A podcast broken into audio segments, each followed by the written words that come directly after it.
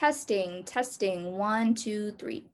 Hello, world. Thanks for tuning in to another episode of Saturdays for the Girls, a podcast run by three Gen Z women dissecting how the content we consumed growing up informs our perceptions of the world around us. Are we qualified to dissect anything? Absolutely not. Will we continue to? Of course.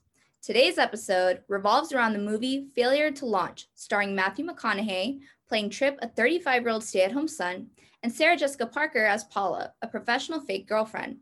As the character description would suggest, Paula is hired by Trip's parents to lure Trip with her feminine wiles in order to launch him out of living with his parents. A train wreck of events ensues, and at the end, the two main characters profess their love for real and live happily ever after. That being said, let's get into it. So, in the beginning, we are set up with Trip on a date with another one of his many girlfriends, and she gives him quote unquote the look, and they have this where do you see us going DTR combo. To which he takes her home to get it on, and then she finally leaves once she realizes that he lives with his parents. So, speaking of the look and the where do you see us going combo, have we given anyone the look in an attempt to DTR? And if so, what did that look like for us? I have been in, I think, three DTRs in my life, and the mm-hmm. first two were in high school. And they were both like initiated over text.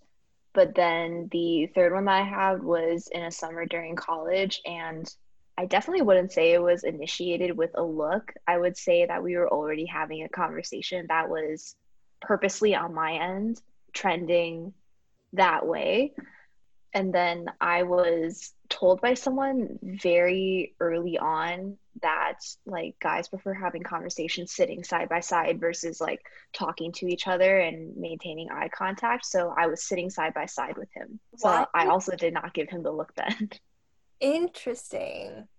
Hmm. Definitely probably a wives' tale. Where did you hear the side by side thing? Oh, from him. Oh. so I figured in that scenario, he would yeah, probably yeah. prefer to talk side by side. Yeah, yeah.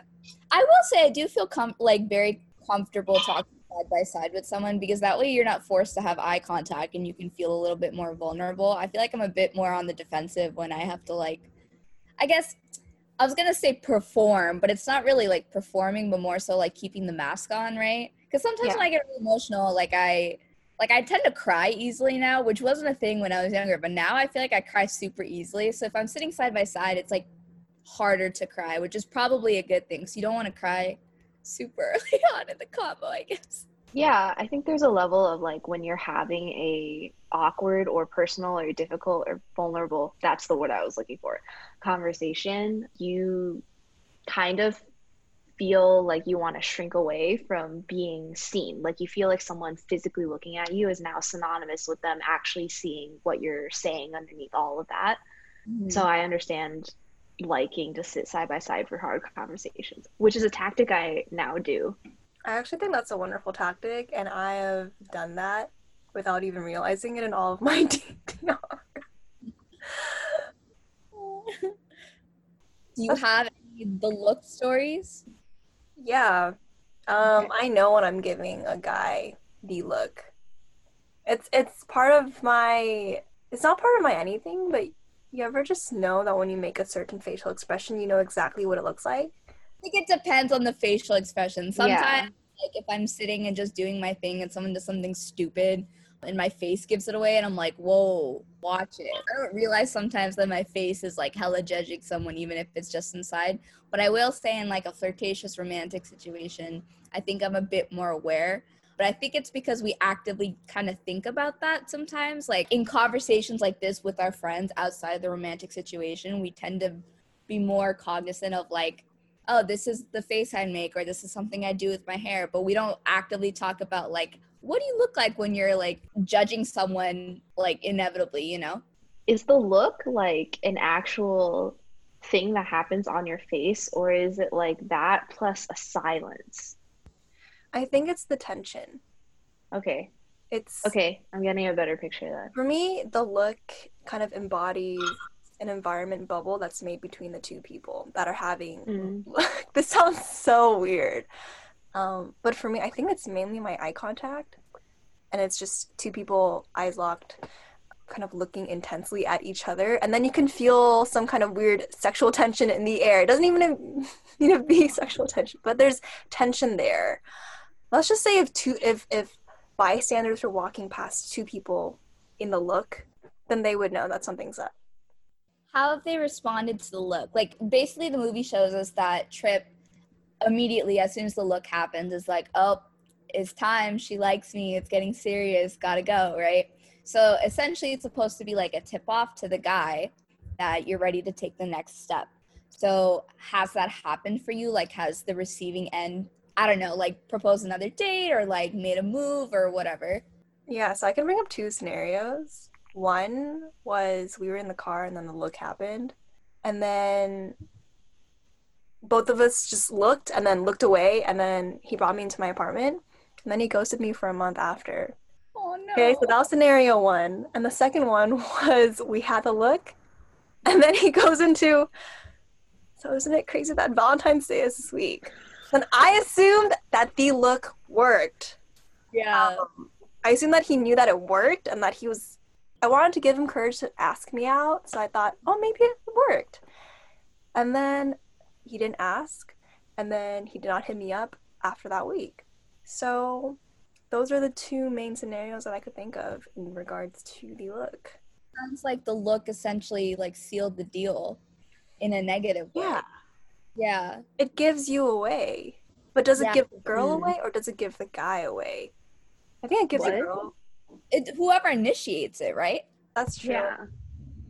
Right? Because then whoever is at the receiving end, if they don't reciprocate, it's just an awkward moment, right? So people usually reciprocate, and then if they actually are interested in you, they'll like think about it afterwards, right? But if they're not, they're not gonna make it awkward in the moment. They're just gonna like ghost you or like get you to break up with them or something like that. Yeah. right? Because I'm trying to imagine like a girl giving the look and the guy just not having it. Like I feel like that's a harder rejection almost. Or would you prefer the rejection in the moment? I feel like there really isn't any way to reject someone when you're giving the look because the scene is set already romantically, you know? But the guy could reject you, or the girl, whoever whoever is receiving the look, could technically totally reject the look, and just like reject you on the spot instead of going to the trouble of getting you to break up with them, ghost you, fizzle out, whatever. I feel like a lot of people live by the philosophy, and I wish I lived by this philosophy more, is that if he or she has not verbally expressed to you that they're into you, even if it's body mm-hmm. language, which can, which can be so misleading, even if it's that, if they have not verbally expressed to you, then you cannot say something's there yet or can't reject them yet.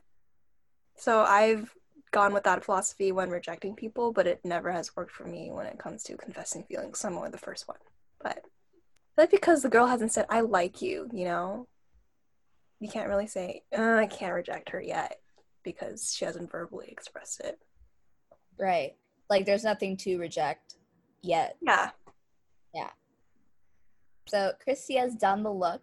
Do you see yourself giving the look as part of a DTR in the future, or do you see yourself utilizing your side by side tactic forever? I will utilize my side by side tactic forever. Also, like if I ever initiate a DTR, I just know this to be true about my personality. Like I am going to approach it in the most cowardly way possible.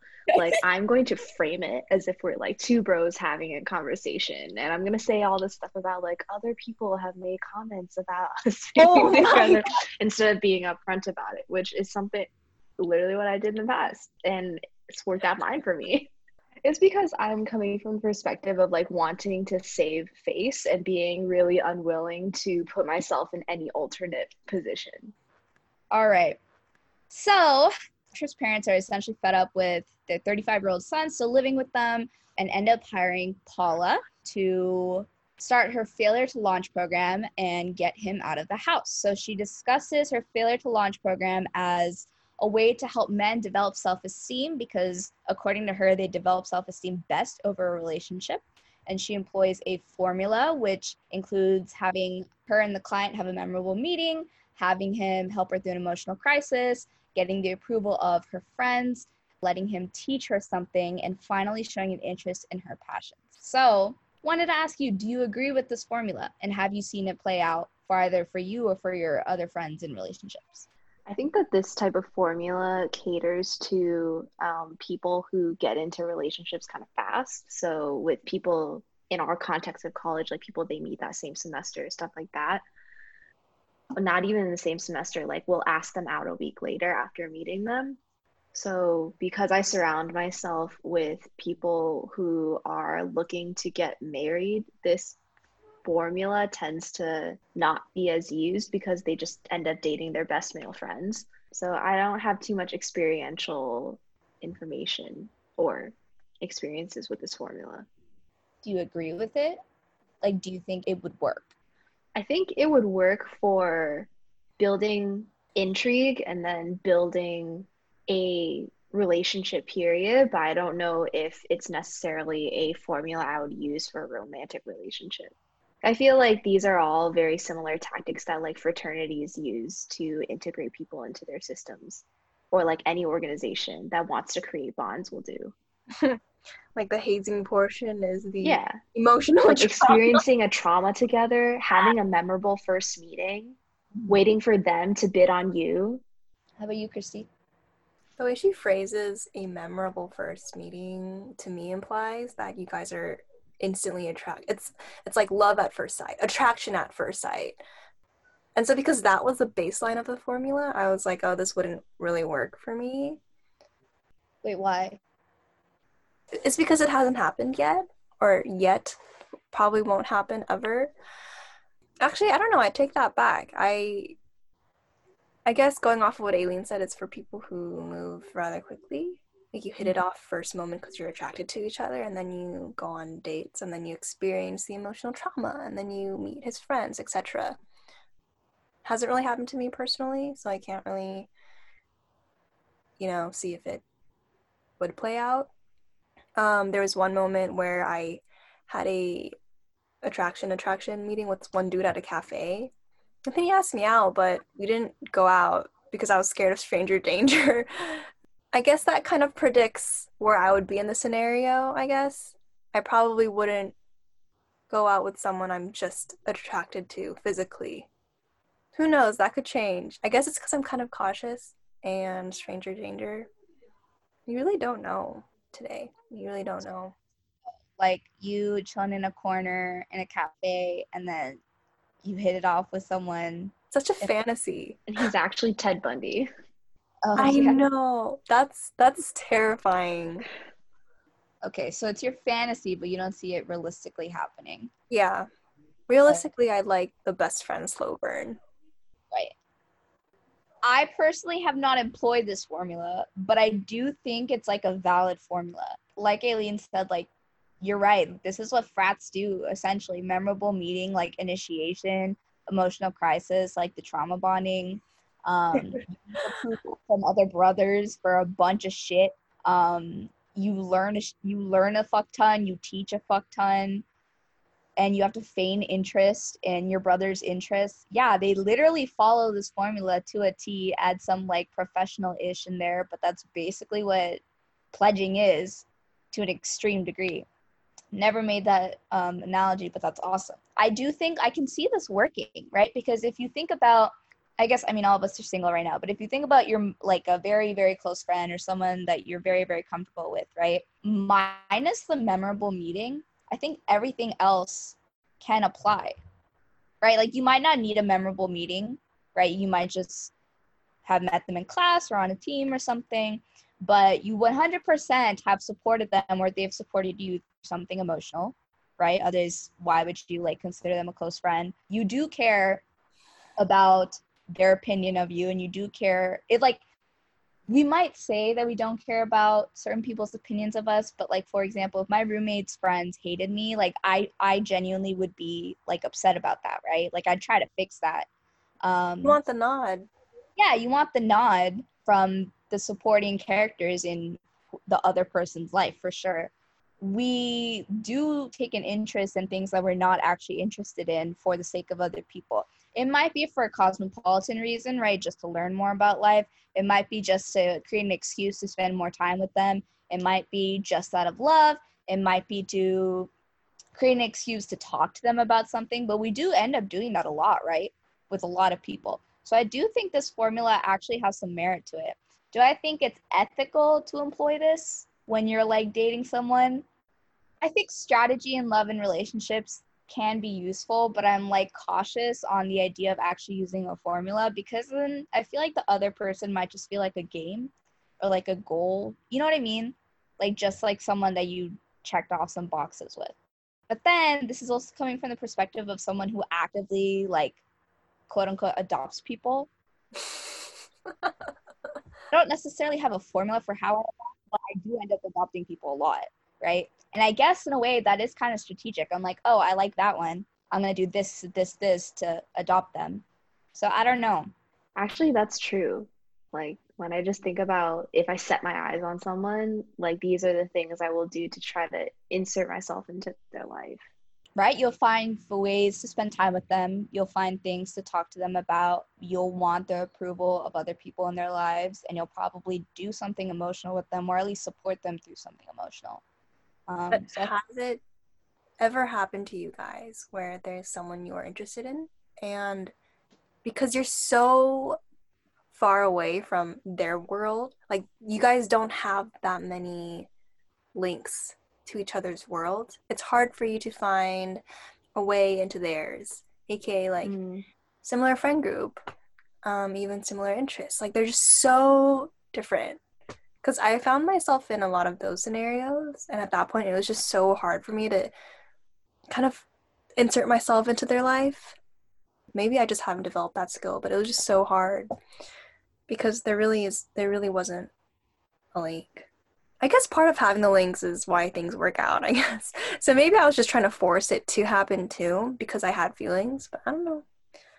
I think in that scenario, you could use the last part of the formula, the interest thing. Because at the end of the day, you you will find something like even if it's something as universal as like film or television, like if you can find out what their favorite show is and watch it, that's something to connect with, right? I think if there's no like no overlap in spheres at all, then the interesting would probably be your best bet just for the future.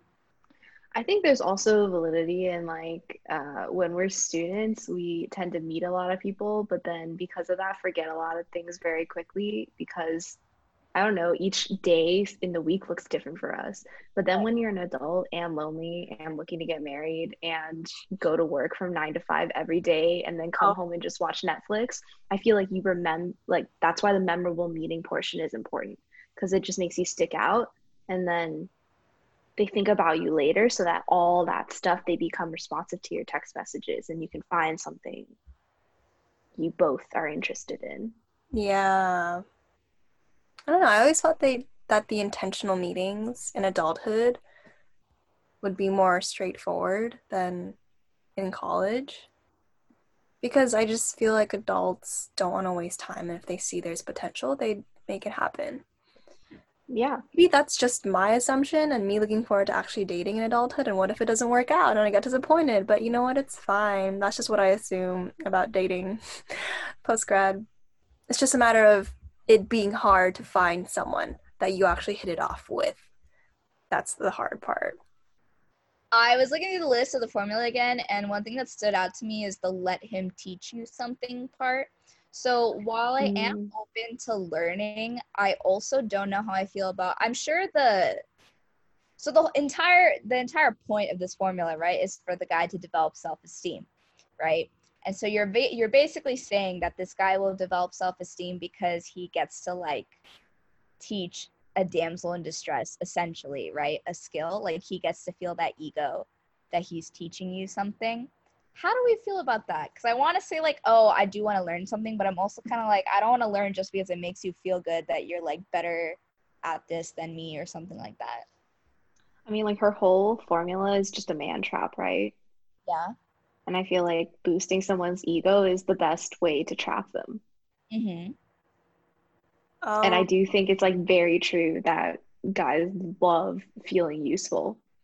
Mm-hmm. Mm. They like being useful. They like the uh, they like feeling like they provide for you and like take care of you and guide you, which is problematic itself. I've never met someone who like didn't like solving a damsel in distress problem. Like didn't like saving a damsel in distress. Mm-hmm. No matter how woke and progressive and feminist are, it's just programmed in them. Yeah, even guys who are like very effeminate, yeah. I feel like they still like saving damsels in distress. Mm-hmm. I hate it because I think I've unknowingly employed the strategy in my own life way too many times. An embarrassing amount of time. uh, yeah. I I agree. Um, but when it comes to an equal, grounded relationship, yeah, I'd like to learn your hobbies if it's something I'm interested in, and you can also learn mine. I remember I made a a list of qualities I wanted in my future boyfriend, and one of them was that he would come to Zumba classes with me, even if he hated dance, because that's a sign that he, you know, still wants to spend time with me, even though he looks really dumb. So I was like, yeah, I'd look dumb for my boyfriend too if I really liked him. Yeah. I think, again, it's just the idea that they want to spend time with you so much, right? That they're okay putting themselves in an uncomfortable situation or unfamiliar situation if it means that they're doing it with you.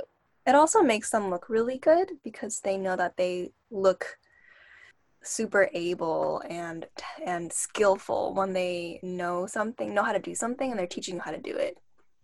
It's just a big ego feeder. It can be as simple as teaching someone how to cook, I guess, or I don't know.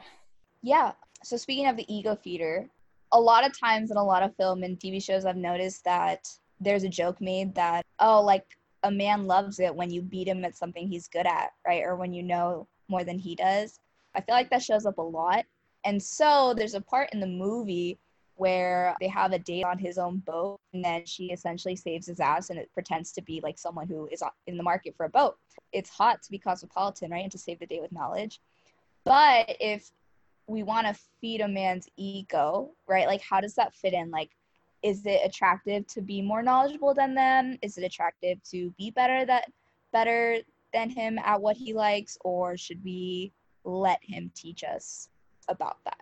I think it depends on how you deliver like your bossness mm-hmm. um, and how much it feels like a threat to what he's already good at. So I can see like this working differently for different types of males. But for instance, like I really like knowing random facts about things like marriage, about the funeral industry, about like football and payments, like stuff like that. You know what I mean? There's this show called Adam Ruins Everything. I think he used to be on like truTV or something. And then um, my ex showed the show to me, and his like pitch to me was, "You'll probably really like Adam Ruins Everything because he reminds me a lot of you, because you ruin everything." And that's how he like phrased it. And like from then on that's when i stopped dropping all like tidbits and facts because i was like okay this is the verbal confirmation i needed that he thinks this is annoying. And on some level it's probably like emasculating to his like sense of how smart he is that's fucked yeah up. i can see this working like differently for different people because you know like some guys think that's fun and then some guys think it's not I actually personally believe that if guys feel like their masculinity is being questioned, if the girl is knowledgeable about something that they're also that they also think they're good at, just shows that they're insecure as hell, man. like it's a reflection of them. Yeah, yeah, I think yeah. it's definitely a reflection of them.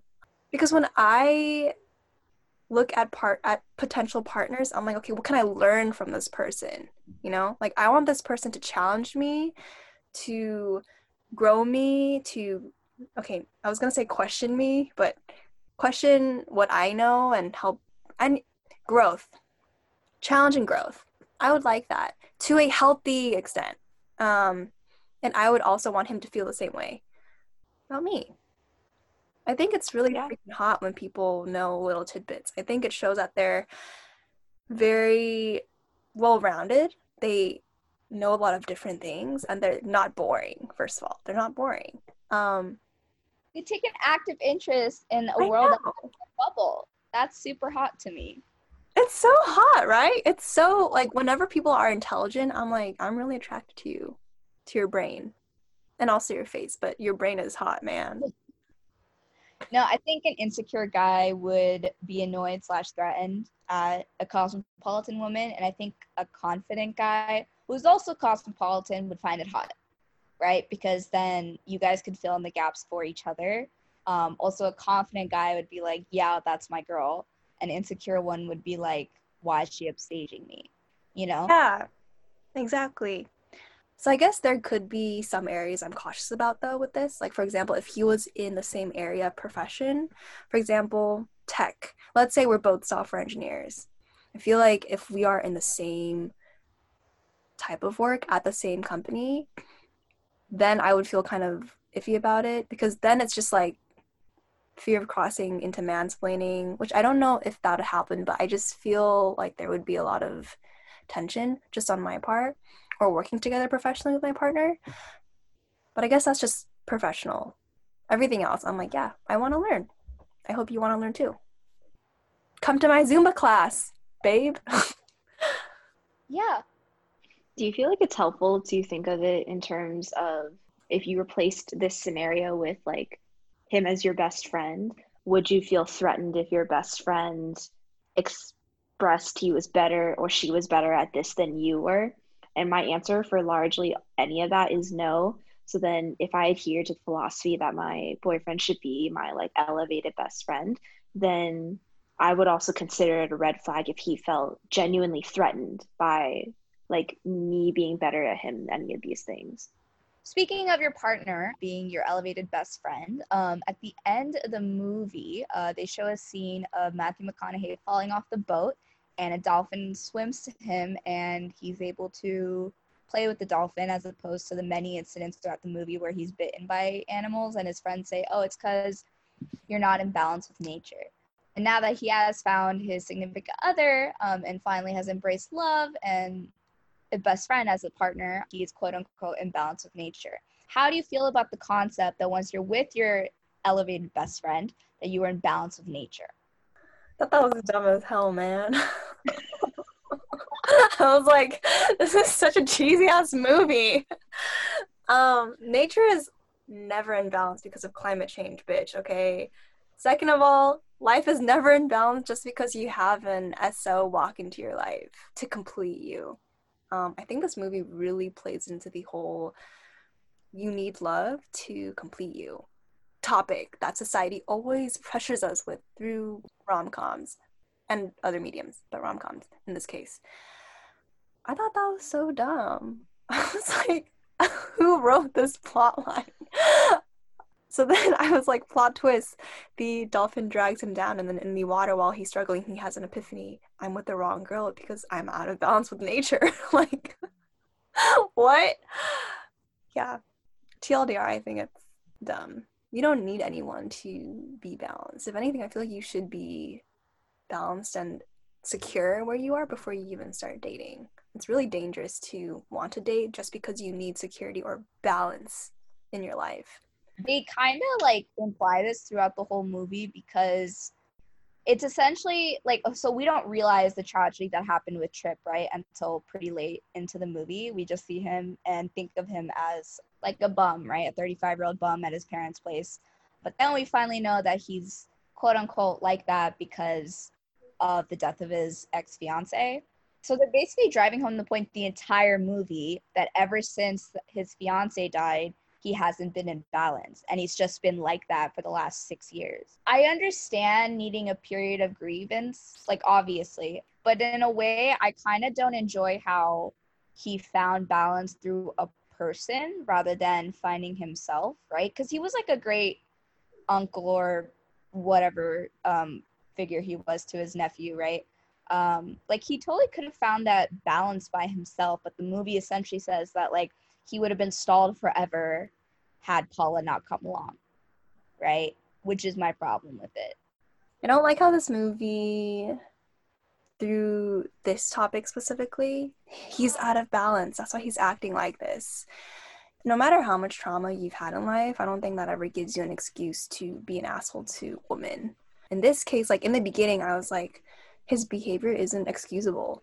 If you're not in balance, then why would you go out and meet a ton of women to fill that emptiness you have? Like, when are you going to continue doing that before you finally settle down? Like, why are you continuing to use people to fill up that hole in your life? You should do some introspection or something. And then they introduce his first love's passing as kind of like a, oh, that's why he's like that. But then you're like, now we're all now we're all validating his behavior as okay because his first love died. And I was like, why are we just letting um, this trauma excuse be a reason for his asshole like behavior that we saw in the beginning? And secondly, if a woman was Trip, would we act differently? We'd probably call her crazy, lashing out. A hoe. A hoe. Yeah, oh, she's just in her hoe phase. But for the guy, it's okay. So that that theme, I was kind of like, oh, this is not really sitting with me. Yeah, there. It's like there always has to be an excuse for f boy behavior when there is never a good excuse for f boy behavior because you shouldn't you shouldn't be acting like that in the first place. So, hmm. yeah, if you need to grieve, like take your time agree, but I do think sometimes men, especially, will act, you know, in ways that aren't really justified, but then use trauma or situations to justify it. And a lot of times we let that behavior go. Like a lot of times we'll let, I've noticed a lot of times if a guy cheats on a girl, his past will be brought up as like, oh, that's why he cheated on her, which is stupid. There's never a reason to cheat on someone.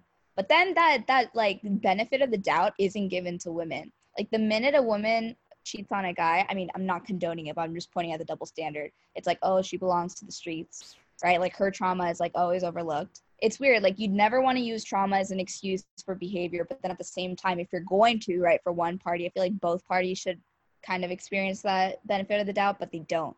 Yeah. I think it also paints the uh, men have commitment issues theme, and it's justifiable because he had trauma which I think it's, you know, yeah, to an extent it's justifiable if you had that trauma, you don't want to be seeing anyone. But then, yeah, then don't see anyone. Don't hurt anyone in the process. Yeah. Don't bring, yeah, until you know that you are finally healed. But then again, this is also a movie. I'm sure this has played out in real life scenarios. So. I also thought the nature angle was dumb. I know. I mean, if it was meant to portray like a honeymoon state of being, then okay, yeah, I guess like in your perception, you are at one with nature and the world when you're in your honeymoon phase. But like you said, Delasha, I didn't like how it was tied to some kind of statement about his transformation related to getting over his dead fiance. But yeah, it is a 2000s rom com and that ended up being his excusing character nuance defining trait. So what have you? So among us three i think it's safe to say failure to launch received some mixed reviews but overall it brought to light what we view as acceptable markers of independence in a significant other norms around deception as merely playing the game and standards of femininity we grew up with Thanks for tuning in to another episode of Saturdays for the Girls. And make sure to catch next week's episode where we'll be discussing the rom com to end all rom coms when Harry met Sally. See you next time, folks.